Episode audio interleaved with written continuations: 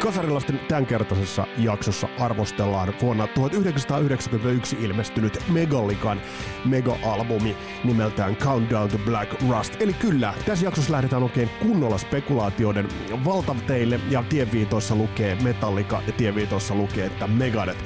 Joten pidä hatusta kiinni ja pysy matkassa mukana. Mun nimi on Vesa Viiperi ja tää Kasarilapset. Tervetuloa matkaan mukaan!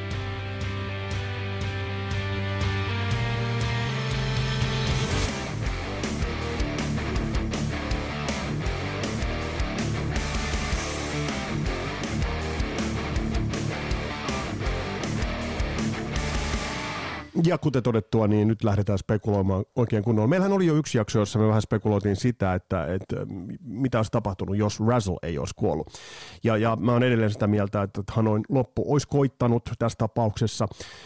Bändi oli väsynyt, erittäin väsynyt ja ehkä musiikilliset kieväät oli syöty ja totta kai päihteet tekivät, tekivät tuhoa. Mutta nyt lähdetään sellaiseen, ehkä mä voisin sanoa, että Näitä spekulaatioitahan rock'n'rollissa on paljon. Näitä on todella paljon liittyen erilaisiin bändeihin, että kysyttiinkö sitä sitä laulajaa siihen ja siihen bändiin, oliko Tyrkyllä kenties, ja on, on aika paljon sellaista rock'n'roll mytologiaakin liikkeellä siitä, että et, et mikä olisi ollut, ollutkaan kokoonpano, jos tietty laulaja olisi mennyt tiettyyn bändiin. No näin, näin, se on aina vaikea, vaikea sanoa. Ja, ja ajatellaan nyt vaikka jotain yksittäistä laulajaa. Ajatellaan vaikka viime jaksossa mainittua Sebastian Bachia. Toimi Skid Rowssa, olisiko toiminut se presenssi ja soundi missään muussa bändissä? Ajatellaan vaikka Vince Neilia. Mihin muuhun bändiin nyt voit istuttaa Vince Neilin?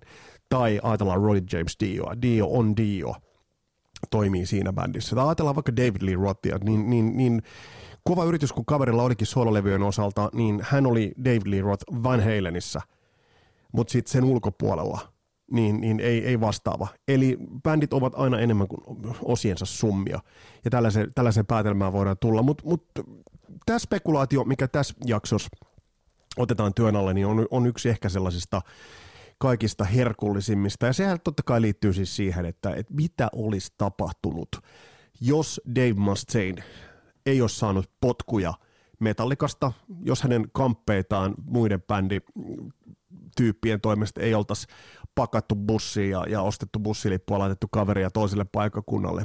Tämä spekulaatio nyt lähtee ihan liikkeelle siitä, että asiat olisivat menneet hyvin toisin. Tämä lähtee muun muassa siitä liikkeelle, että Mustaine olisi pysynyt tuossa kohtaa metallikassa, mutta tämä vielä myös viedään tämä spekulaatio sille tasolle, että Cliff Burtonille ei olisi käynyt, kuten Cliff Burtonille kävi. Ja mä nyt paljastin tässä jo yhden yhden sellaisen niin kuin jutun, mistä mä oon, mä oon melko vakuuttunut, että, että olisi saattanut tapahtua. Ja viedään spekulaatiosta niin pitkälle, että, että ö, otetaan pohdintaan bändin albumi, joka ilmestyi vuonna 1991, ja sen albumin nimi on Countdown the Black Rust. Eli millaisen albumin Metallica olisi tehnyt, anteeksi, mä taas sanoin väärin, millaisen albumin Megallica – vai Metadeth? Mä ehkä menisin nyt sen Megallikan puoleen. Millaisen albumin Megallika olisi tehnyt vuonna 1991, jos tuo kokoonpano olisi sellainen kuin millaiseksi se nyt tässä muotoutuu. Tuutte huomaamaan. Mä esittelen teille oman ajatukseni siitä, että mikä se kokoonpano olisi ja mikä tuon levyn se biisi listaus olisi, koska se, sekin on ää, mielenkiintoinen. Ja se ajattuu mulla nyt tuohon tiettyyn aikaan nimenomaan, eli se ajoittuu tuohon jos nyt puhutaan ihan niistä oikein maailman tapahtumista, niin se ajoittuu siis siihen aikaan, kun ähm, Megadeth julkaisi Rust in Peacein 91 ja Metallica sitten julkaisi Black Albumin 92. Eli se menee niinku tohon väliin. Ja, ja et millaisen siinä luomisvoimassa, mikä bändeillä oli tohon aikaan, se on muuten valtava, tuutte huomaamaan, että siis se on ihan, ihan käsittää musiikillisesti, biisinkirjoituksen osalta tuotannollisesti, niin 90-luvun alku, vaikka nyt tullaan kasarin lapsista vähän sinne Ysärin puolelle, mutta kuitenkin toi on huikeaa aikaa ollut noille bändeille ja, ja siinä, on, siinä on julkaistu niin kovan tason albumeita muutamia putkeen, että, että se ansaitsee oman tarkastelunsa. Mutta jos me otetaan pikkasen, äh, katsotaan eka vähän tot timelinea, eli, eli, eli millaisella aika janalla bändit liikkuivat, niin saadaan vähän sellaista maaperää tälle koko pohdinnalle.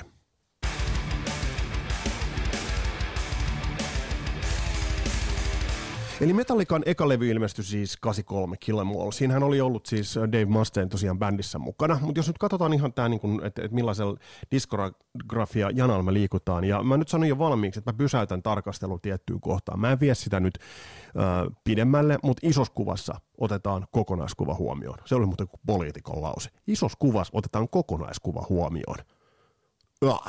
No, 83, Kill Em All. 84, Right to Lightning.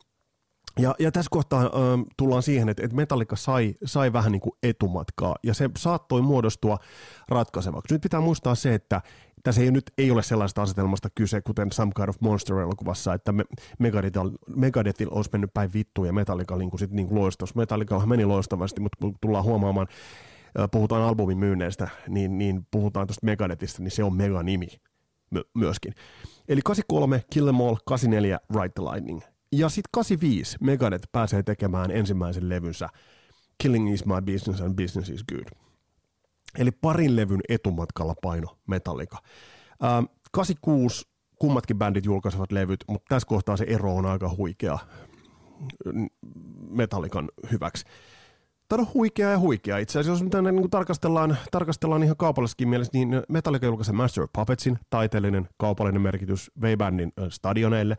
Samaan aikaan Megadeth julkaisi Peace Sells But Who's Buying, jossa oli Wake Up Dead ja jossa oli nimibiisi. Eli, eli tavallaan tuossa oli menestystä. Mutta sitten 87 välivuosi. Totta kai Metallicalle tapahtui se tragedia, Cliff Burton kuoli, uusi basisti Jason Newsted heti, heti nopeasti siihen kyytiin, mikä edelleen on semmoinen ratkaisu, että mä, mä itse kunnioitan sitä jollain tavalla. Bändin jatko sitä toimintaa on varmasti tehnyt kipeää ottaa siihen uusi basisti saman tien, jatkaa sitä toimintaa, mutta tämä pelasti Metallican hengen. 87 ei bändeltä levyjä, sitten 88 tullaan And Justice for Allin, joka nosti Jenkeissä Metallican meganimeksi, eli, eli, eli Monster Rock kiertueet ja muut Metallica meni silloin niin kuin, äh, ison luokkaan, ja Megadeth kärsi soittajat äh, Dave Elfson ja, ja Dave Mustaine etunenässä kärsivät tuossa kohtaa päihdeongelmista ja pahoista sellaisista. Eli So Far So Good So What-levy ei ollut niin vahva. Sitä kun edelläkin kuuntelen, se on vähän hämmentävän epätietoinen. Se, se levy oikeastaan ei tiedä, mihin se on mennyt. Jos vertaa tuohon edeltäjään, se oli Peace and Who's Buying, niin se on jäntevä. Se on, se on kaiken kaikkiaan niin semmoinen ähm, roteva kaveri, potra poika niin sanotusti, mutta toi seuraava levy, eli So Far So Good, So What, mun mielestä So What on ehkä siinä se lause, joka, joka kiteyttää sen niin kuin parhaiten. Mutta oli, oli siinäkin hittinsä. Sitten joku Anarchy in the UK, musta, musta erikoinen, er, erikoinen niin kuin cover-valinta, mutta mut niitä tietysti niin kuin Megadethilla oli ollut aikaisemminkin. Mutta mennään tätä aikajana eteenpäin. 88 vuodesta mun on pakko sanoa, mun on pakko sanoa, sinä vuonna kotimainen Keravalta Stone julkaisee debyyttilevynsä. Ja nyt sanon tämän ihan selvinpäin, ihan siis niin kuin kirkkaan kristallisessa levänneessä tilassa, että Stonen kaksi ekaa levyä eivät kalpene Megadethin ja Metallican huipputeoksille soundellisesti, soitanollisesti tai biisinkirjoituksen kannalta. Ja jos joku haluaa tässä kohtaa väittää vastaan, niin tervetuloa. Tuossa Tainion kentällä voidaan ottaa pian päähänlyöntikilpailu. Mutta mä tulen palaamaan Stoneen myös niin kuin omissa jaksoissa. Mä oon luvannut sitä pitkään, mutta mä yritän saada Janne Joutsiniemi jossain vaiheessa niin kuin jutulle tuosta Stonesta. Mutta 88 siis. Uh, and Justice for All, and So Far So Good, So What. Metallica painaa menojen tässä kohtaa. Tulee vuosi 89. Metallica ja Megadeth eivät julkaise, rundaavat. Stone julkaisee No Anesthesia-levyn. Ja se on, se on kova. Mutta nyt tämä on viimeinen, mitä mä mainitsin Stonesta.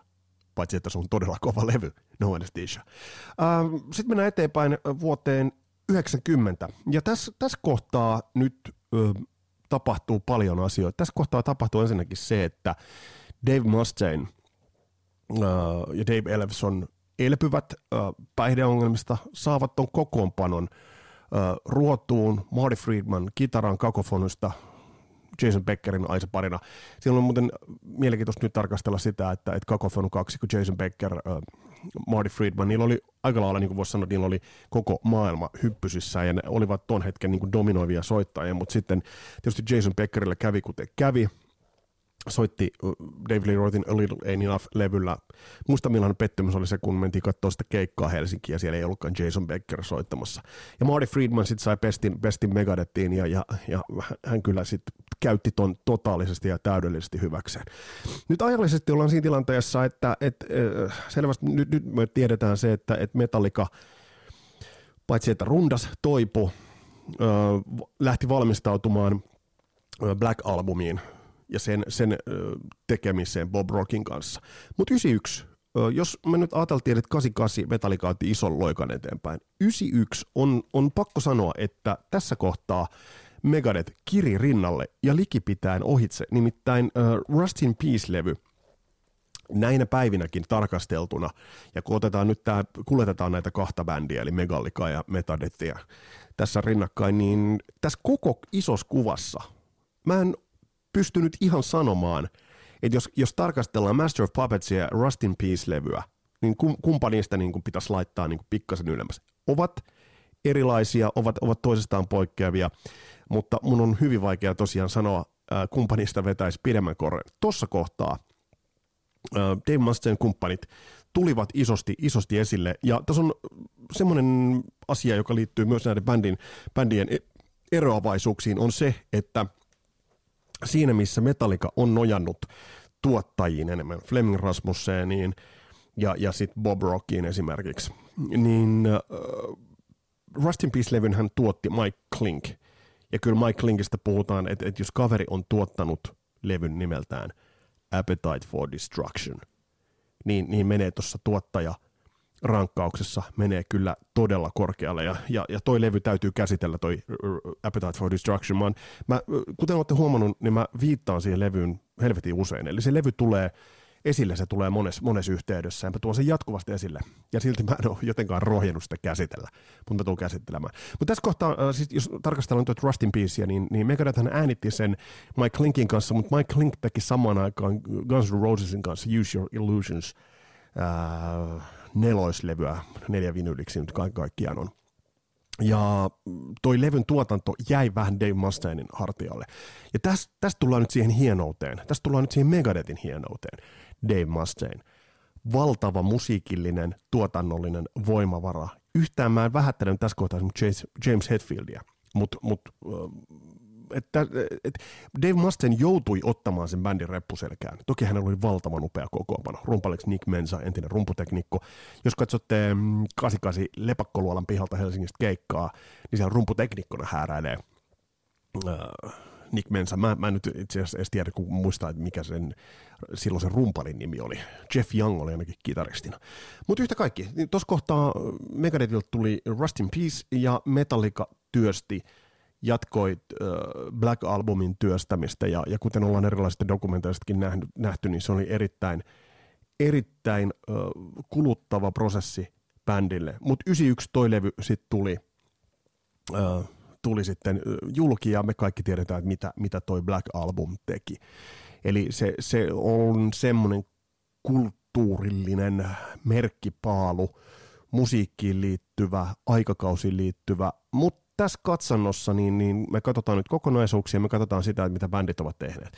Ja sitten tullaan vuoteen 92. Megadeth julkaisee Countdown to Extinction-levyn. Ja mä vedän nyt sen äh, mun aikaikkunan kiinni tähän. Mä perustelen sen nyt sillä, että mehän lähdetään tästä tähtäämään siihen, että me saadaan jäntävä albumi nimeltään Countdown to Black Rust. Ja me tullaan se saamaan, me tullaan se saamaan äh, vie, vie, te saatte sen levyn kuunneltavaksi. Mä laitan sen biisilistan jakoon teille saman tien kuin tämä, tämän podcastinkin, niin mä mielellään kuulen, mitä te olette mieltä tuosta tosta levystä. Eli siis tosiaan me piirretään nyt aikaikkuna vuodesta 83 vuoteen 92. Totta kai siellä olisi tullut Euthanasia, sitten olisi tullut Loadit, olisi tullut Euthanasia, olisi tullut 94, Loadit olisi tullut 96 muistaakseni, tuliko 97 seuraava. Mutta mut yhtä kaikki, niin piirretään se, pysäytetään se aikaikkuna tohon ja tarkastellaan vähän sitä, että, että miten nämä bändit niin kuin vertautuu. Jotta me pystytään spekuloida, niin meidän pitää niin kuin vertailla nämä bändit läpeensä. Ja, ja mä oon jakanut tämän vähän niin kuin täl, tällä tavalla, että seitsemän kategoriaan, mistä me tämä niin kuin pohditaan. Eli diskografia, eli siis tuotanto. Sitten toinen on tuotanto soundien kannalta. Sitten kolmantena on biisit, eli vaikka tässä nyt tullaan metallissa, niin haetaan nyt niitä bangereita tähän näin. Neljä, tasalaatuisuus. Eli miten tasainen se tuotanto sisällöllisesti on. Sitten vitonen soitto, kutonen merkitys ja sitten seiska vielä myynti. Eli kun lapsissa ollaan, niin totta kai myynnistähän me lähdetään liikkeelle. Ja lähdetään nyt itse asiassa ihan tosta, mikä nyt viimeiseksi mainittiin, eli myynnistä. Ja tämä on mielenkiintoinen, totta kai me kaikki tiedetään, että Metallikahan tuosta kaksikosta on myynyt enemmän, eli yli 70 miljoonaa myytyä albumia. Toki pitää muistaa se, että levymyynnit ovat laskeneet kuin lehmän häntä kaikilla bändeillä, mutta se on universaali ilmiö, kunnes se taas alkaa nousemaan. Mä en usko, että suoratoistollakaan mennään mennään loputtomasti, siellä on teit vinylipettereitä on niin, kuin niin helvetisti alkaa olla jo huolestuttavissakin määrin. Sitä mä nyt en tiedä, siellä villeimmät vatipäät puhuu jo niin kuin C-kasetista ja VHS-nauhasta, mutta jätetään, jätetään ne, nyt, ne nyt pois, että on niille nostalgia-arvossa. Mutta siis Metallica on yli 70 miljoonaa albumia, Megadeth yli 50 miljoonaa. Eli se on todella paljon. Ja se, se johtuu siitä, että, että Megadeth osui kaupallisesti kyllä aika lailla ytimeen. Ja, ja, ja tosta ei niinku kahta sanaa. Mutta lähdetään liikkeelle tosta, tosta diskografiasta. Öö, jos, jos nyt katsotaan öö, kokonaiskuvaa, niin öö, Metallicalla huiput ovat eeppisempiä, mutta flopit pahempia. Ride the Lightning, Master of Puppets and Justice for All Black Album. Panu Markkasen listauksen ja periaatteen mukaan siinä on neljä albumia, jotka ovat, ovat niin järeän kovat levyt, että et, et tuohon pahempi, pahempi laittaa – niin kuin ylittää noita. Mutta sitten tullaan näihin, näihin floppeihin. Uh, Saint Anger, okei nyt joku puristi voi sanoa, että joo, Saint Angerilla on hyviä, hyviä uh, biisejä. On siellä ehkä muutamia, mutta on siellä ihan kar- karmea kasa sontaa. Tai joku Lulu. Niin, siis Lulu. Löyty, löydättekö muuten enää Lulu-levyä mistään? Mä luulen, että Metallicakin ovat sen verran fiksuja, että ovat, ovat piilottaneet sen levy niin kuin visusti ää, johonkin. Ja, ja jos mä katson no, niin sanottujen klassikko hyvien ja kovien, tämä ei ollut muuten mikään suolistokaasujen pääsy, vaan oli avasin vissypullon tässä samalla. Niin jos nyt katsotaan ihan tuota absoluuttista määrää ö, kovista levyistä, ö, sellaista niin kovista levyistä, niin, niin ö, mä sanon, että ne napakymppilevyt, niitä on bändeillä likipitään yhtä paljon. Mutta ö, vaikka joku Risk tai Cryptic Writings-levyt eivät nyt sen kummosempia ole, niin niin pahoja floppeja – tai sellaisia haahuiluja, harhailuja kuin Metallicalla, niin Megadethillä ei ole. Olisin valmis laittaa tämän diskografiaa joka me, jopa Megadethin piikkiin. No sitten mennään tuotantoon kautta soundeihin. Tämän kategorian vie hands down Megadeth. Megadethilla on jopa noin ensimmäiset levyt ovat, ovat aika hyvä soundisia, levyt ovat kauttaaltaan hyvä soundisia, sellaisia ihan käsittämättömiä kokeiluja, kuten nyt vaikka uh, And Justice for Allin se olematon basso, joka edelleen on mysteeri, tai Saint Angerin, äh, laitetaan tähän semmoinen niin kuin parkkihallin kuuloinen virvelisoundi. Niin tällaisia ihan, ihan siis ego, ego pullisteluun pohjaavia soundikokeiluita Megadeth ei missään vaiheessa tehnyt. Megadethin levyt soundaa helvetin hyvältä. Dave Musten tietää tarkalleen, miltä Megadethin levyjen pitää soundata. On aina pitänyt soundata. Ja se on tehnyt äh, tuosta terävän soundin, äh, nälkäisen aggressiivisen soundin. Eli soundit, tuotanto, tämä menee Megadetin puoleen. Toki Metallica on onnistunut valitsemaan hyviä tuottajia. Fleming Rasmussen, Bob Rock, kuka niillä kavereilla nyt niin varsinaisesti voi epäonnistua. Mutta mut yhtä kaikki, niin, niin tämä menee, tää menee Megadethin piikkiin. No, no kolmas kategoria, otetaan biisit. Mä jotenkin näkisin niin, että Metallican klassisimmat biisit ovat olleet sekä genren että kaupallisuuden kannalta merkityksellisempiä, jopa ikonisempia. Tämä ei mitään Megadethilta pois, mutta jos sä menet tuonne Prismaan näinä karanteenin aikoina ja kysyt siltä perusmarjatalta, joka on sitä alennusjauhelihaa ostamassa, että mainitsepa yksi mikä tahansa Megadethin biisi, niin perusmarjatta mm, ei, ei tiedä. Mutta jos sä sanot perusmarjatalle, että mainitsepa yksi Metallican biisi, saattaa jopa kyetä pinnistämään jonkun uh, Nothing Else Mattersin sieltä, koska joku helvetin Johanna Kurkela on sitä laulanut. Eli tätä mä tarkoitan, eli Metallica on lyönyt paremmin läpi tuohon mainstreamin kaupallisuuteen. Eli tässä kohtaa, jos puhutaan biiseistä, niin, niin uh, tämä, tämä menee ehkä sitten kuitenkin uh, Metallican piikkiin. Mutta sitten, jos puhutaan uh, ihan yksittäisistä biiseistä, niin tuosta edellä todetusta huolimatta, niin mä oon semmoinen niin kertsi friikki, te tiedätte, kertsinarkki, niin yksittäiset biisistä tarttuvammat biisit on saattanut sitten kuitenkin tehdä Megadeth. Ja tässä sanon vaikka joku Symphony of Destruction tai Jules Le uh, jotka ovat niinku loistavia biisejä, varsinkin Jules Le biisistä se uudempi versio, missä joku Mimmi on laulamassa, niin se, se vaan niinku kuvastaa sitä, että se on, se on niinku pirun hyvä biisi. Et, et, et siis hyvä kertsi ja siis tarttuva, tarttuva pop, pop-kertsi. Eli, uh, mutta biisit kategoria, tämä menee metallikalle. Kyllä mun on, on pakko sanoa. Sitten mennään niinku tähän tasalaatuisuuteen. Mm, monesti sanotaan sitä, että jos kokoonpano vaihtoa bändissä, niin se on huono asia. No Megadethin kokoonpano on vaihtunut. Johtuu todennäköisesti siitä, että Dave Mustaine ei ole niin kuin helpoimmasta päästä tyyppinä. Mutta sitten taas Metallicalla kokoonpano on pysynyt ehkä enemmän ennallaan. Mutta jos tullaan niin kuin tähän tasalaatuisuuteen, niin tämä on paha. Tämä on kyllä paha. Öm, keskimääräisesti ottaen, vaikka ne flopit on Metallicalla parempia, niin onko tasalaatuisuus jopa kääntynyt vähän Megadethin, ähm, sanotaanko miinukseksi, koska nämä viimeisemmät levyt ovat olleet erittäin hyviä, Endgameit ja muut dystopiat, siis solidia kamaa, mutta mut vaan liiankin tasalaatuisia. Et kääntyykö tämä Lulu-periaate sitten kuitenkin jopa Metallikan voitoksi, eli, eli, eli tavallaan ne huiput ovat niin, niin korkeita. Tämä on, tää on vaikea sanoa. Ehkä menee Metallikan piikkiin.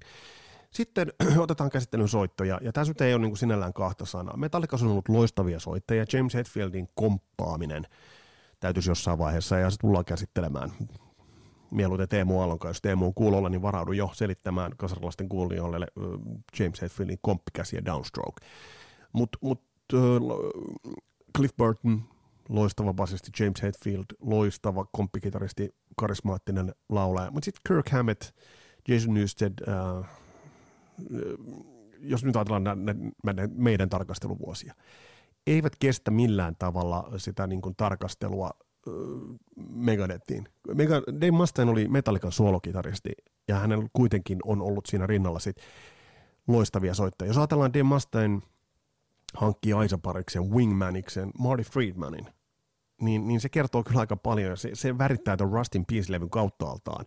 Se on lukuisia biisejä, tullaan niihin palaamaan ihan tuota pikaa, lukuisia biisejä, jos, jossa niin kuin se soolojen vaihtelevuus, soolojen mm, monimuotoisuus, niin se on sen verran äh, rikasta, että Metallica ei ole Kirk Hammettin kanssa kyennyt siihen, mutta Metallican arvot tietysti ovat olleet jossain ehkä, ehkä muualla.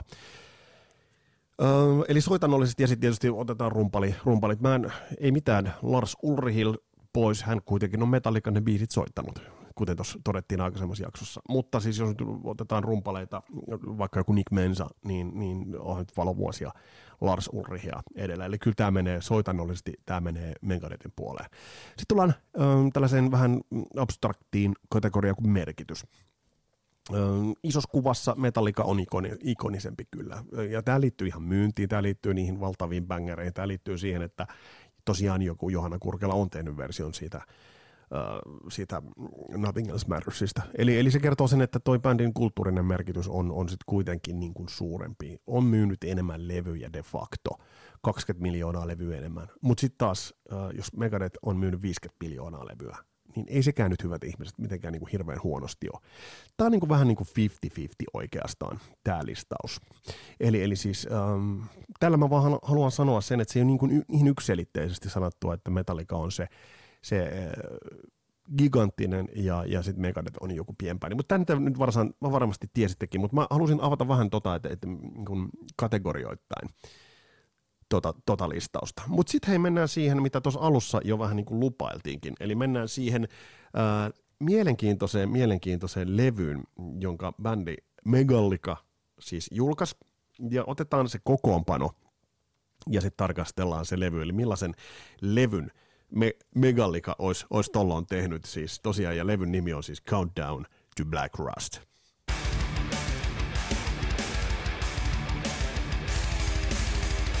No niin, mennään siihen kokoonpanoon ihan ensimmäiseksi. Öm, tässä mun aika jatkumossa kontrafaktuaalisessa päättelyketjussa, niin mä lähden siitä, että Metallica alkuvuosinaan ei laittanut ö, Dave Mustangea siihen bussiautoon ja matkustamaan toiselle paikkunnalle. Me, Metallica laittoi tuolloin Lars Ulrihin matkaahinsa. Eli Off You Go Lars. Ja basistina oli siis Cliff Burton ja äh, laulajana oli James Hetfield, solokitaristin laulajana jakamassa lauluosuuksia oli James Hetfield. Ja nyt tämä rumpalihomma, niin sanotaan, että siinä alkuvuosina oli siellä oli vaikka Dave Lombardo rummuissa, mutta äh, kuten tuossa Panun kanssa puhuttiin Slayerista, niin Dave Lombardo on vähän on-off-kaveri, äh, kun me tähdätään nyt tuohon Countdown to Black Rust-levyyn, niin siellä ei Dave Lombardo soita. No sitten bändi, mä tässä kohtaa vähän kiihdytän. Bändi tuli sitten siihen, niihin aikoihin ja niihin vuosiin, jolloin, jolloin julka... Mä en käynyt levylevyltä läpi, äh, keskitytään nyt tuohon yhteen levyyn. Niin bändi kävi, rundasi, julkaisi erilaisia albumeita. Uh, siellä oli basistina pysyi, uh, myös ton Master of Puppetsin jälkeen pysyi uh, Cliff Burton, ja se toi vähän progressiivisemman otteen tuohon, mutta se palvelee tätä meidän niin lopputulemaan, kun päästään, päästään tonne päin.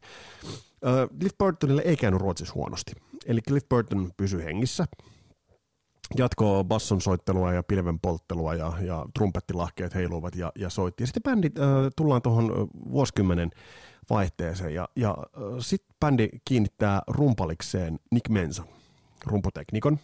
Eli, eli rum, silloin tämä kokoonpano on James Hetfield laulu, komppikitara, Dave Mustaine laulu, soolokitara, Cliff Burton basso ja, ja Nick Mensa rummut. Ja bändi julkaisee levyn nimeltään – Countdown to Black Rust. Ja nyt mä vien teidät tohon levyyn, eli millainen tuo levy on. Mutta ennen sitä, niin, niin millaisia nyansseja tämä olisi tuonut?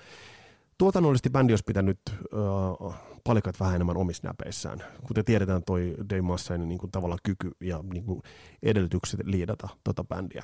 Bändi olisi ollut vokaaliosien puolelta, vokaaleiden puolelta monipuolisempi. Kaksi laulajaa olisivat kyenneet jakamaan noita lauluosuuksia. Bändissä olisi tullut vielä enemmän vähän niin kuin hapokkaampi, progressiivisempi nyanssi olisi tullut sen myötä, että Cliff Burton kuitenkin äh, diggaili sen tyylisiä soittajia äh, ja vaikutteita sieltä Geisha Butlerista ja, ja, ja, ja äh, Stanley Clarkista ja, ja huomattavasti vanhemmalta osastolta, että siinä olisi ollut tavallaan se sellainen progressiivisempi ote, olisi ollut kauttaaltaan tuossa niin levyssä mukana ja tuossa soundissa mukana. Eli, eli tämä olisi ollut, ollut se valtava ero. Mutta mut Cliff Burton oli niin iso musiikillisesti, että jos ajattelet, että millaiset musiikilliset äh, mastermindit siinä olisi ollut, niin, niin, ja leikitään nyt vielä niin, että he, he olisivat riitautuneet, eivätkä olisi, olisi seoneet päihteisiin, niin, niin mihin me oltaisiin tultu 90-luvun alussa. Ja rummussa sitten Nick Mensa, joka on kuitenkin tarkka, tarkempi, eh, monipuolisempi rumpali kuin Lars Ulri. Mitä, mitä Kirk Hammett ja, ja Lars Ulri olisivat sitten tehneet, mm, en tiedä, eikä tässä kohtaa se ei, nyt, se ei meitä nyt kiinnosta, mutta lähdetään tuohon levyyn. Millaisen levyn olisivat tehneet? Ja tämä koostetaan, tämä levy, tämä koostetaan nyt sitten tavallaan kuitenkin aktuaaleista, faktisista levyistä. Ja, ja mä näen, että, että tällaisen levyn öö, Megallika olisi julkaissut tuohon 90-luvun alkuun, eli tällaisesta biisestä tällaisella soundilla.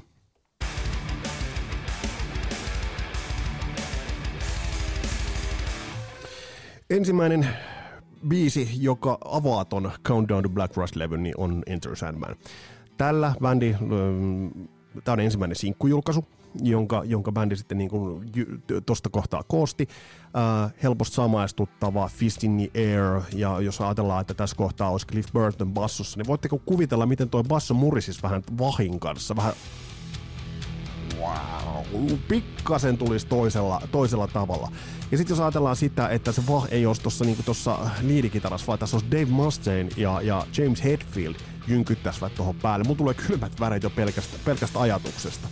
Ja sitten Orionin ja, Master of Puppetsin hienoimpien äh, basso, bassoraitojenkin niin kuin hengessä, Anesthesia Pulling Teeth hengessä tässä kohtaa, jos te ajattelette, että, että, että, miltä se olisi näyttänyt, jos tässä olisi ollut Cliff Burton, olisi lähtö, olisi ollut tässä mukana.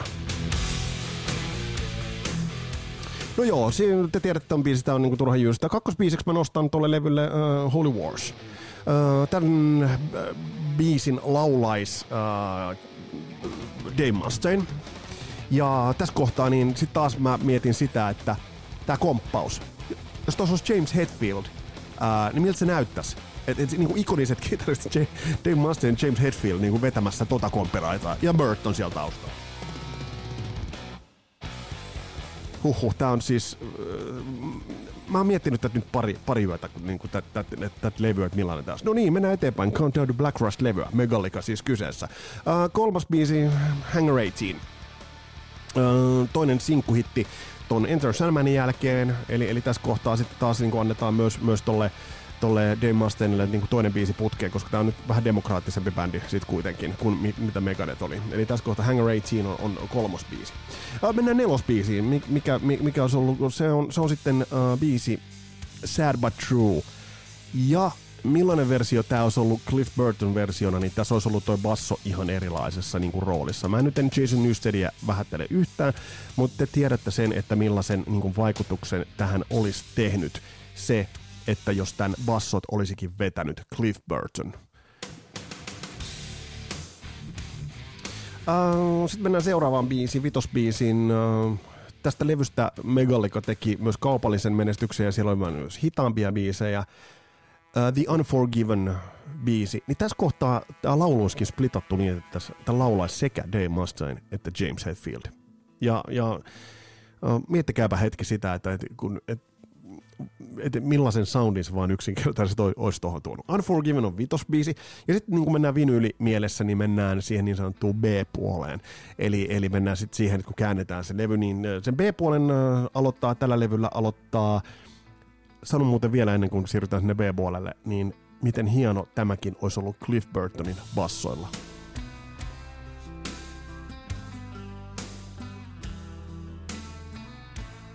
No sitten mennään sinne B-puolelle. Käännetään levyä, otetaan neula levyltä. Hienommissa vinylisoittimissa on semmoinen automaattinen. Ja seuraava äh, B-puolen aloittava biisi on Wherever I May Roam. Ei mitään Jason Newstediltä pois, ei mitään Dave Elfsonilta ja kumppanilta pois, mutta mut niin tässä kohtaa ähm, varmasti monet meistä ovat äh, olemme miettineet sitä, että nimenomaan Cliff Burtonin niin kuin valtavan isoa kädenjälkeä ja soundillista olemusta. Ja kyllä nämä niin kuin monet näistä levyistä niin kuin huutavat sitä Cliffia sinne, tai olisivat huutaneet. Ehkä taas vähän hapokkaampi jollain tavalla tämä versio, mutta, mutta yhtä kaikki, tämä on siis Countdown to Black Rust-levy, tämä on kutosraita Wherever I May Roam avaa ton B-puolen ja lähtee kulkemaan ja taas miettikääpä Dave Mustaine, James Hetfield siinä lavan etuosassa. Sitten mennään, toi B-puoli vähän tuommoinen rokkaavampi B-puoli, ja sinne sitten niin kuin B-puolen kakkosraidaksi, eli sille niin sanotulle vanhan hitin paikalle, niin kuin nostettiin uh, sitten uh, Dave Mustainin biisi, kun Dave Mustaine laulaa. Ja se on Symphony of Destruction. Ja sehän lähtee tietenkin näin.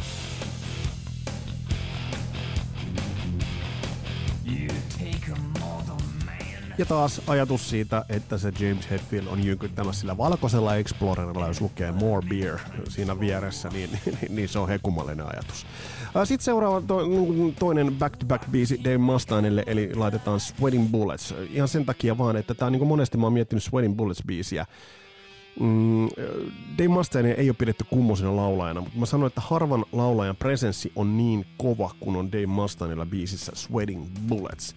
Ja, ja tämä olisi ollut ehdottomasti niin myös ton, ton bändin niin kuin voiman osoitus. Olisi ollut se, että siinä olisi ollut kahta laulajaa, kahden laulajan presenssi, ja se olisi ollut vähän ehkä niin kuin ilkeämpi se ote kaikkinensa, ja olisi mielenkiintoista ollut nähdä se, että millainen se olisi ollut se Hetfieldin ja, ja Mustainen johto. Mutta tämä hei, tämä laulu, että et, tämä läsnäolo tässä näin. Levy alkaa painumaan sitten niin kuin sinne loppupuolelle. Siellä on vielä kolme biisiä jäljellä. Tämä on 11 biisin levy. Toinen balladi ja, ja Meta, Megallica laittoi tähän kohtaan sitten niin kuin Nothing Else Mattersin. Ja tässä biisissä mä mietin sitä, että tässä olisi ollut Dave Mustainelle loistava paikka vetää upea soolo. Me ollaan kaikki nähty se Kirk Hammettin niin kuin räpeltäminen siellä studiossa ja ne se soolot sietämätön vahinkäyttö ja, ja muutenkin, niin tässä olisi ollut Dave Mustainelle upean soolon paikka. Tai sitten Cliff Burton olisi voinut vetää ton melodian bassolla. Mutta niin tai näin. Nothing Else Matters löytyy sieltä ää, ja sitten ää, käännytään loppupuolelle. Sieltä löytyy Tornado of Souls, eli tämmönen nopeamman biisin laittoivat sinne loppuun sitten vielä. Ja sitten tämä levy päättyy Äh, eli Megallican levy Countdown to Black Rust-levy äh, päättyy sitten sellaiseen biisiin kuin Countdown to Extinction. Ja tämän biisin sitten äh, laulaa James Hetfield. Eli tällainen levy, ja kun kuvitelkaa taas Cliff Burtonia. Eli tällaisen levyn olisi tehnyt Megallica vuonna 1991 uh, Countdown to Black Rust. Le- biisit ovat Enter Sandman, Holy Wars, Hangar 18, Sad But True, The Unforgiven, Wherever I May Roam, Symphony of Destruction, Sweating Bullets, Nothing Else Matters, Tornado of Souls ja Countdown Extinction. Uh, mitä sanotte? Eikö voi sanoa, että puhutaan aikamoisesta klassikosta?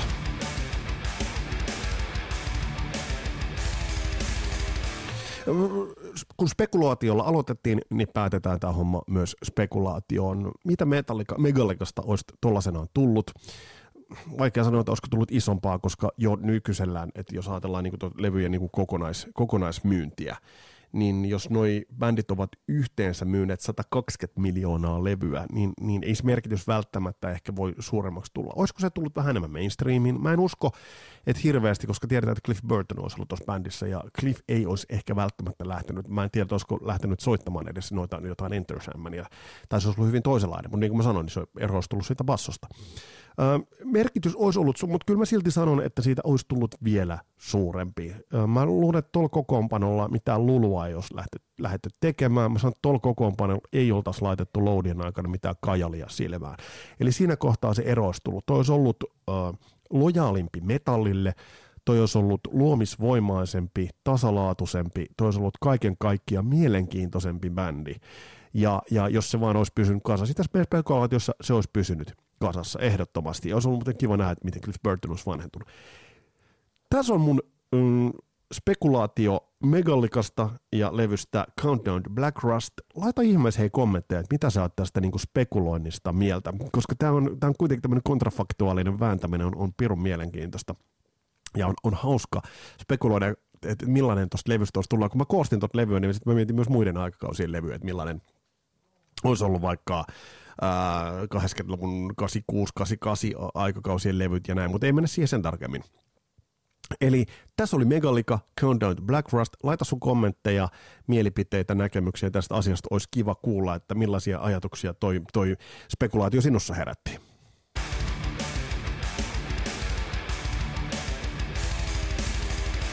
Eli tässä oli tämänkertainen Kasarilasten jakso. Toivottavasti olet pysynyt turvassa, toivottavasti olet pysynyt sisällä, toivottavasti olet pysynyt terveenä, pese käsiäsi, pysy eristyksissä ja en mä voi kuin ihmetellä, kun edelleen kun pitää kaupassa käydä ja sinne on niille ikäihmisille tehty ne omat kaupassa käyntiajat sinne varhaisaamu. Niin jumalauta siellä mummoa painaa niin kuin, kuin meren mutaa kuitenkin, niin kuin, että ei mitään, mitään niin kuin mielenkiintoa tunnu tuolla iäkkäämmällä osastolla olla sen suhteen, että tässä olisi jonkinlaisesti yhteisistä talkoista kyse. No joo, mutta se siitä, me ei kansanlapsista puhuta todennempää koronasta. Kiva, kun olit kuulolla, jaa tätä Facebookissa, jaa tätä sosiaalisessa mediassa, ää, kerro naapurille, kerro serkulle, pistä kommentteja tuohon, niin saadaan tätä viestiä eteenpäin. Mun nimi on Vesa Wienberg, tämä oli Kasarilapset podcast. Mukavaa, kun olit kuulolla. Palataan astialle. Moro!